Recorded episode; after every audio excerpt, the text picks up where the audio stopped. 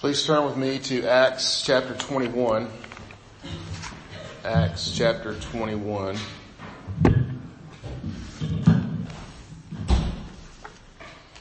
As we will be looking at the first 16 verses of this chapter, Acts 21. Before we do that, let's go to the Lord in prayer. For his help with it. Lord Jesus, as we come to your word, we pray that you would help us with it because Father, we are ones who easily entangle your words with our own, your wisdom, with our own wisdom. And so, Lord, we need clarity this morning. We pray that you would bring it to us as only you can, that you would deliver us from the entanglements of our own worship, our own idolatry, and that you would help us to focus our eyes solely on you. It's in your name we pray. Amen. So I read through these verses this week, and even as we've shared our requests and uh, different things this morning, it's, it's kind of reminded me of this, this phrase that I heard a lot growing up. And it's the idea of everything's going to be okay. When I was a kid, you know, I would run around and play really hard and I would scrape my knee or hit my head on something or whatever. And I'd cry and my mom would come up and she would say, everything's going to be okay. And I believed her. Well, usually I, I, believed her because she usually had some sort of help associated with that, right? She would bring a band-aid or some ice to put on my head or whatever I had hurt and it got better. It really did. It was good. When I got older, I would, could, could convince myself of the same kind of thing, you know, if I had a bad grade or if I lost a sports contest or something simple, I would say everything's going to be okay. There's something I could do about it, right? I could just study more and fix that that problem. Or I could just play harder or play better and maybe be better than the opponent next time and, and get better and, and that would be okay. Yeah, it was within my power basically to, to fix those things. I could make it okay. Now I'm the one saying it's going to be okay when my kids hurt themselves or teaching them to fix things that they can fix in order to make things to be okay.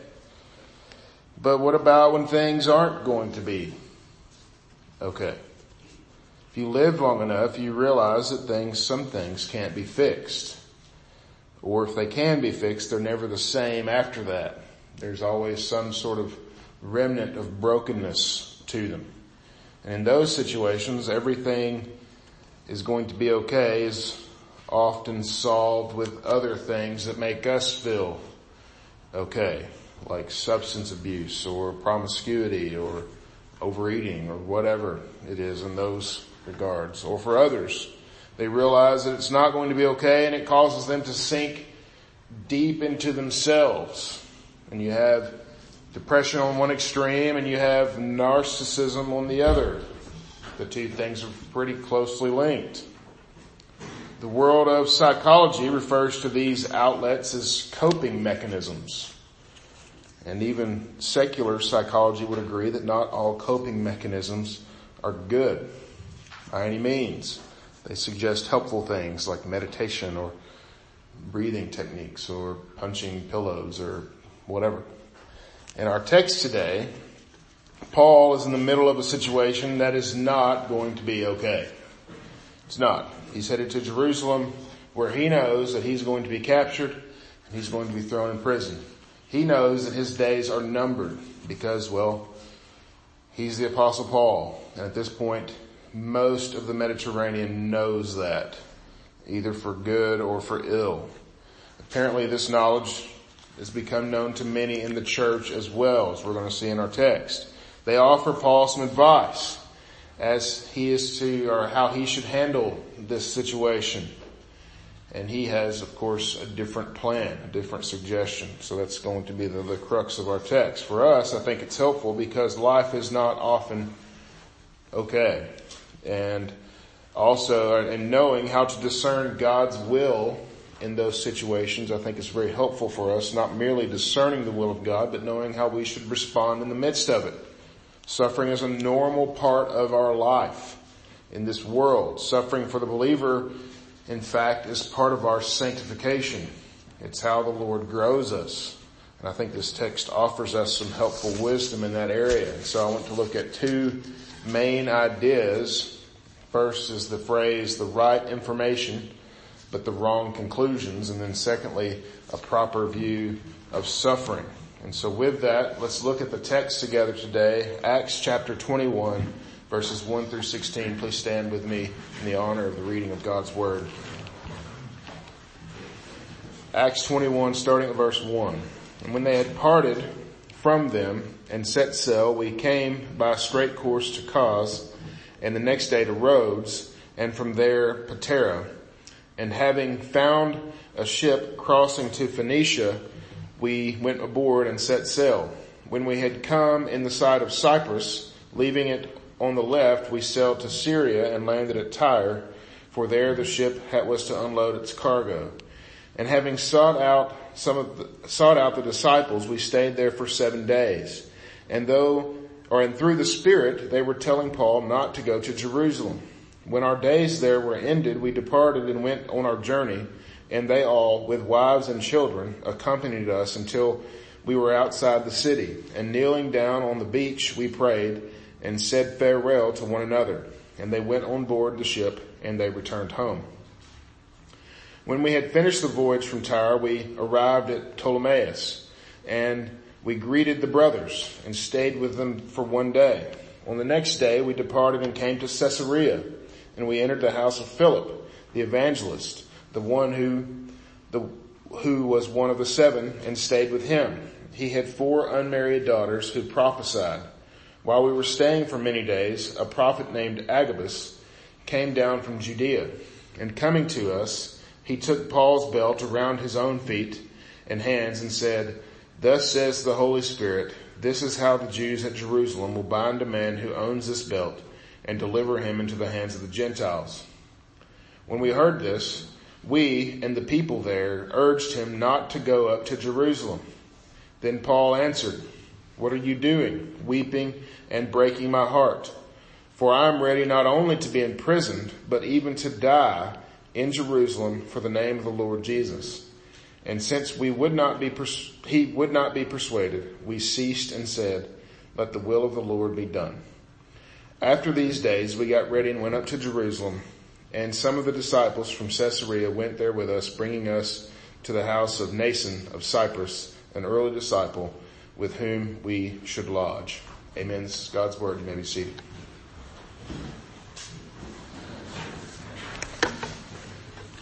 Just a few things before we get into the main idea of the text. Remember last week Paul met with the elders of Ephesus and told them that this would be the last time that they would see him. Maybe they did see him again on his journey uh, back out in his uh, after he got out of prison the first time before he went back and we don't know but we do know that it was a sad journey we touched on our topic today a bit in the last few weeks actually, because we're dealing with things that are out of our hands, or we're out of the hands of the people that we're reading about. Be it the death of Eutychus falling out of the window, the elders of Ephesus having to deal with Paul's leaving. I think the passage today brings us around full circle really and gives us a much fuller picture on how we should look at these things. There's a lot of travel going on in the text today too, you probably notice. Which for me, and there's a lot of places and you can look and study in all those places, but for me it highlights more than anything the perseverance, the persistence that Paul had as he continued to do his work and ministry.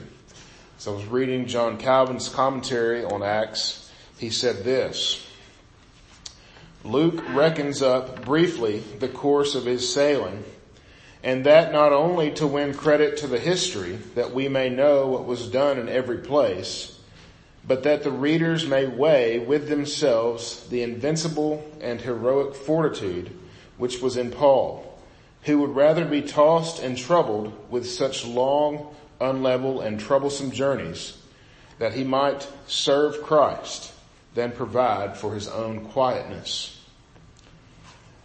It's really convicting for me to read that. I consider my own quest for quietness, and it's it's one that I seek out a lot, actually, and I'm convicted to see that Paul really never had much of a quiet moment at all. Even the times when he wanted quiet, quiet didn't really happen. Other things did. This isn't to shame us at all, but it should help us to consider whether or not our own comfort is paramount to the ministry of others. Along the way to Jerusalem, Paul encounters several folks, many of them that we've actually seen before. I think that's pretty neat that we're seeing some people the second time. And through his interactions, I think we get to the main idea of the text, which brings me to the first point, the right information with the wrong conclusions. Dr. Derek Thomas, who's who was he's a pastor in the ARP now actually, he's the first ARP Columbia. He summed up the conclusions of all the folks that we're going to encounter in this text today with the phrase that I used for my first point. They had the right information, but they had the wrong conclusions. So what does he mean by that? Well, when Paul and Luke and the others arrive there in Tyre, they find the disciples that are there. They went to find some disciples. You kind of get the idea that there probably weren't very many disciples there. And what did he, and what did they say to him? We'll look at verse four. And having sought out the disciples, we stayed there for seven days, and through the Spirit, they were telling Paul not to go to Jerusalem. Through the Spirit, they were telling Paul not to go to Jerusalem. This creates a bit of an issue, does it not? The Spirit is telling Paul to stay, and he doesn't. Is he disobeying? We have to be careful with this. Is that what it's saying at all? I don't think so. More than likely what's happening here, they, along with Paul, remember we read last week that Paul had seen, the Spirit had told him he was going to be arrested. They probably saw that same bit of information. They saw that trouble was awaiting Paul in Jerusalem, and they themselves are saying, Paul, don't go. I mean, if you knew your friend was about to face difficulty, if you knew for certain that he was going to be arrested and given over to the most powerful nation in the world for different, different reasons against that nation, wouldn't you stop them? Of course you would. Any one of us would. Paul doesn't stay, of course, but I love the scene on the beach, all the families, they're coming out to pray with Paul and his crew as they set sail toward Jerusalem, a very touching scene. After a short stay in a place called Ptolemais, they go to Caesarea to visit Philip. And you may remember Philip, he was one of the first deacons appointed by the apostles. He was the one that, that uh, shared the gospel with the Ethiopian and, and then was carted off to this area where he settled. He has four unmarried daughters here and all of his daughters turned out to be prophets. And now we could go into a discussion on prophecy in the New Testament, but we're not going to. If you have questions, we can talk about that in Sunday school. That would be great. But there's a lot of prophecy here in this text as well. And it brings up some interesting questions that we're not going to look at, at least in the scope of this sermon. But while they were there, Agabus from chapter 11 came to Paul and he had a special kind of prophecy in chapter 11, he had some sort of prophecy concerning a famine, but now he just comes up to Paul. Look at verse 11. And coming to us, he took Paul's belt. See, this is an interesting interaction here. Bound his own feet and hands and said, thus says the Holy Spirit, this is how the Jews at Jerusalem will bind the man who owns this belt and deliver him to the hands of the Gentiles. When we heard this, and Luke included, when we heard this, we and the people there urged him not to go to Jerusalem. So Agabus takes Paul's own belt, I'm assuming that he asked first, and bound his own feet and hands and said, look Paul, this is what they're going to do to you. This is what the Spirit has shown me. They, they being the Jews, are going to bind you and they're going to turn you over to Rome. You can read that same thing that takes place in the book of John actually, but not to Paul, but to our Lord Jesus. They don't want Paul to go. Paul is an important figure in the church. Think of the work that he's done so far. Think of the many that because of his ministry are currently working and ministering for the Lord. I mean, if you think about this, these people are very much like us. We love it when things are good and okay. That's why we couldn't take the idea, just like they couldn't take the idea of Paul leaving, where things are known to be going well, where things are okay. Paul, just stay here with us. Everything's going to be good. We can just have church and it's all going to be great. I told you several weeks ago about a cousin of mine who's considering the mission field. Her family's not wanting her to go. Why? Because it's not safe. It's not okay in other parts of the world. Here, she has family. She has money. She's taken care of.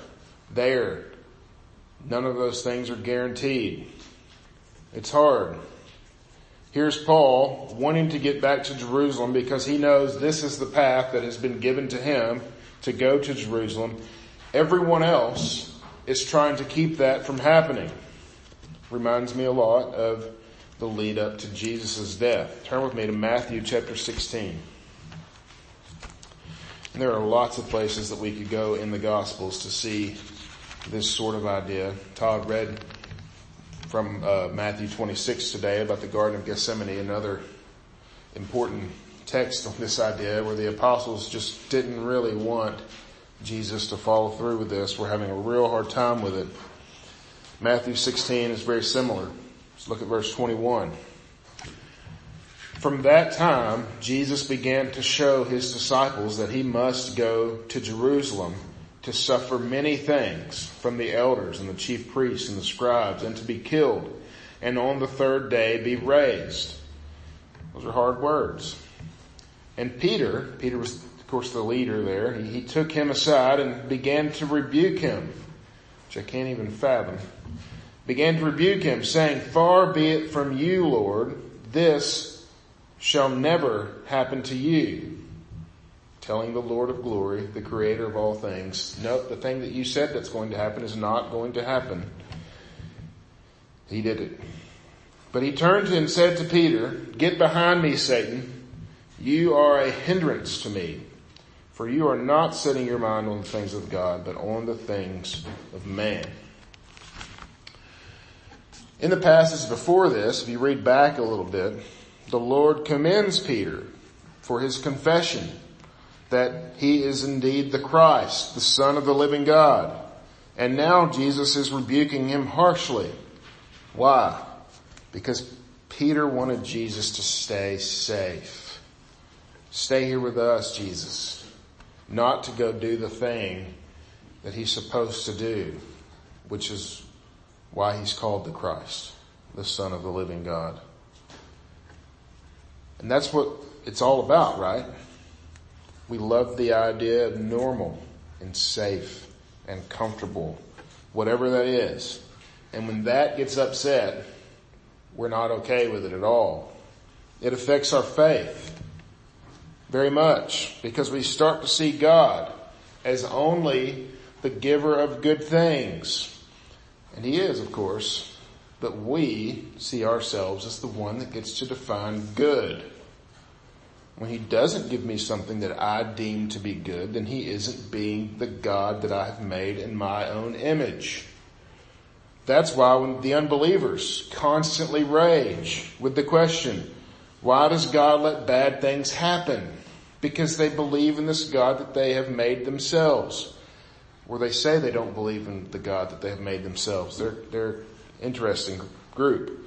Because they can't fathom why an all-powerful being wouldn't bend his infinite understanding of all things and time and space and everything to the will of our finite spatial minds.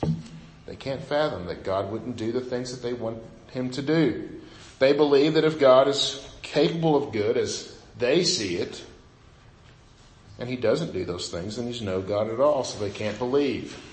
And they fight against the thing they say they don't believe in. But at the heart of their unbelief, it isn't that God isn't real, because we know that what the scripture says about that, they really do believe that God is real. They just refuse to acknowledge that. But it's God doesn't fit their definition, their definition of who they think he should be.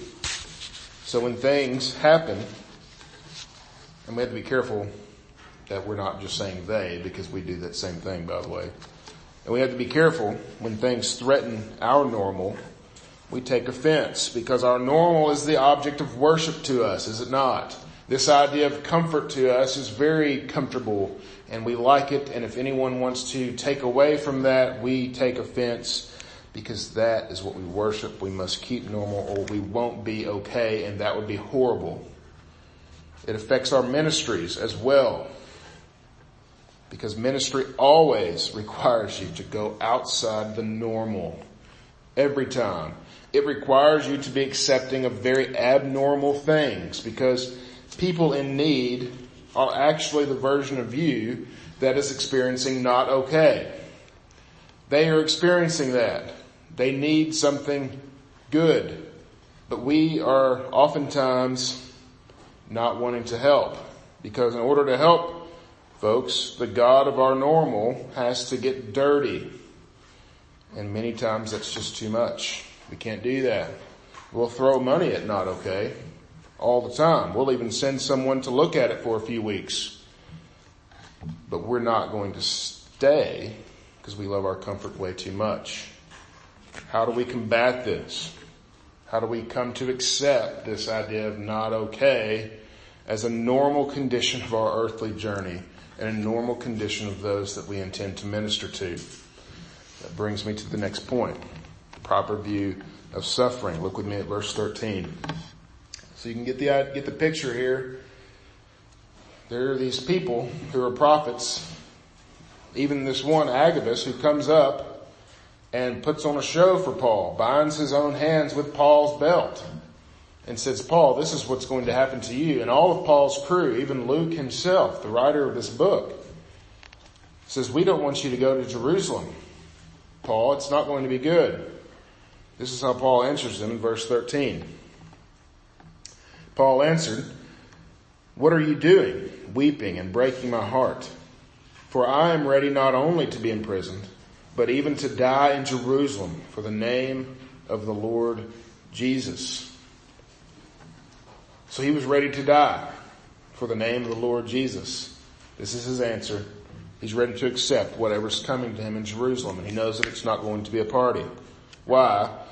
Because he understands what is at stake and his livelihood, whether or not he is okay when he gets to Jerusalem is not at the top of his priority list. Rather, the glory of the Lord Jesus is. Paul explains this idea a few places in his letters to the churches actually. But I think it's best in Philippians 1. Turn with me there. Philippians chapter 1.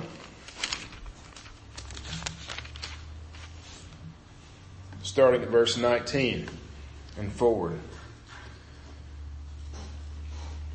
For I know that though uh, through your prayers and the help of the Spirit of Jesus Christ, this will turn out for my deliverance.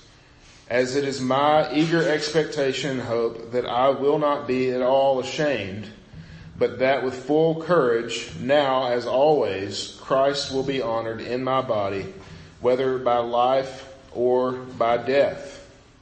Paul knows that his time's coming to an end. For to me, to live is Christ. To die is gain. If I am to live in the flesh, that means fruitful labor for me. Yet, which I shall choose, I cannot tell. I am hard pressed between the two. My desire to depart and to be with Christ, for that is far better, but to remain in the flesh is more necessary on your account. What is Paul saying here? To live is a great opportunity to do ministry, to be there with the people that he loves. To die, he gets to be with Christ himself in the flesh. So there's no loss at all either way for Paul, the way he looks at it. To live is Christ to die is gain. It's an absolute win-win for Paul. So how do the folks who hear Paul in Acts 21, how do they respond to that? Look at verse 14, Acts 21. And since he would not be persuaded, we ceased and said, let the will of the Lord be done. It's not as if this group came together and said, all right, Lord, we concede. You can do what you want to do. That's not what they're saying at all. It's not as if they could somehow stop what the Lord was going to do, but it's a concession simply to say, we now trust that what the Lord has in store is good because Paul says it's going to be good. Paul is saying, I realize that it's not going to be okay and I'm okay with that. Are we to that point in our own faith? I'll answer the question. Probably not. Of course we're not. But we can experience this kind of faith as well. It's part of our sanctification. It's a part of our growing up as believers. I mean, just consider how Paul got to this point in his own life. How can we be able to discern God's will and then be okay with it? Well, knowing God's will is a difficult thing, meaning knowing what's going to happen, what he has in store for us. Very difficult thing. That isn't to say that uh, you have to be good at it. I mean, there aren't some people who are better at that, knowing God's will than others. That's just to say that he doesn't always let us know what's going on because he doesn't have to. We're the creature, he's, he's the creator. Sometimes we hear easy answers from the Lord. And that's good. Like, for instance, on moral issues. We get real easy answers. You shall not murder. You shall not steal. We don't have to know what the Lord's will is concerning whether or not I should take someone else's things. We already know what His will is on that. That one's easy. He wants us to do right. And He didn't come to us and tell us something different. You know, I've heard people say, well, I think the Lord's telling me to go ahead and do this. No, He's not. It's wrong. He's not telling you to do that. But sometimes we hear it from others. And we have to be careful there as well. Our friends mean well, don't they? They want us to do well. They want us to, to, to prosper. But we've seen here in the text that they always don't have the right conclusion, even though they may have good information. The love that we have from others can oftentimes skew the wisdom that they speak to us, and we have to be careful. We have to guard these things and, and measure them against God's Word many times and every time really, we should simply pray that the Lord would give us understanding and clarity for the happenings of everyday life. We can trust that whatever it is, He's not going to wake up surprised in the morning because He doesn't go to sleep in the first place. He knows what's going on. He's not surprised with the things that are going on in our lives.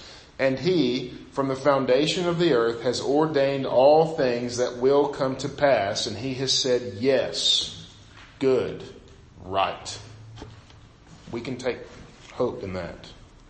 We know also that he's never going to leave us or forsake us. We've seen that over and over in the scriptures already this morning.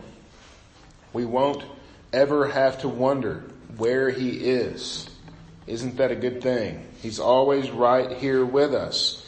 Even if we are walking through we, what we might think is the darkest time in our lives, He's right there with us. He's not waiting for us to get to the other side. He's walking it with us every step of the way. And when it comes to learning how to live with not okay, we need to remember our calling as Christians. What are we called to do? Our Lord Himself, we are called to lift up our cross daily and follow Him. We are called to share in the sufferings of Christ. We are called to deny ourselves and to give to others. Over and over in the scriptures, the call of the believer is humility and service rather than comfort and ease. It doesn't mean that we can't enjoy nice things or have comfort. I'm not saying that at all. Don't go and search out discomfort. That's silly. But that comfort can become an idol. And we should cast it down and pray that the Lord would help us with that. So many times in our ministries, this is the type of witness, this service, this humility that will bear fruit. No one will come to our nice church one day and say, wow, your building's really nice. That's why we stay here, by the way. Sure, maybe some will, but they need to hear this too. Why will people come? Why will they stay? How will people see the gospel truth when we, you and I, are living it? Someone's life will be changed because of what we have done for them. Not because we go to church in a nice looking place, but because we were a living sacrifice on behalf of our Lord Jesus. The gospel of Jesus is that He died to become sin on our behalf so that we might become the righteousness of God. Brothers and sisters, the question for us is, how do we live out that statement if we're sitting in an easy chair with no marks of suffering at all? We don't. I'm not saying that we should go find difficulty. I mean, again, hear me out. I'm not saying go find the difficult thing and then live in that. Maybe that's your calling. But if you are faithful and you are faithful to ministering the gospel, those things will find you. Rest assured. Look at the ministry of Paul. I mean, has he had an easy two steps? Look at Peter's ministry.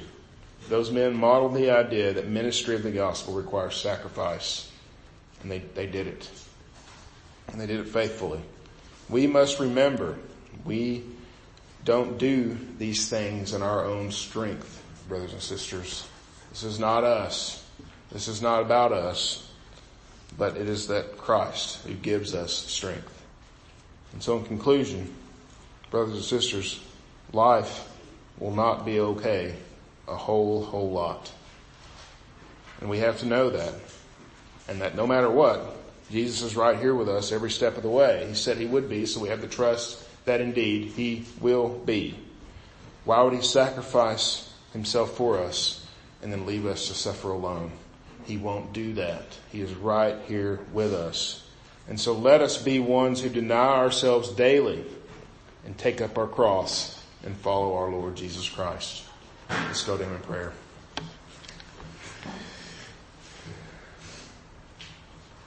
Our Lord Jesus, as we come to you today and as we even consider ministry not even in our context today, but as we look forward, as we look forward to moving to a new neighborhood, as we look forward to encountering new people.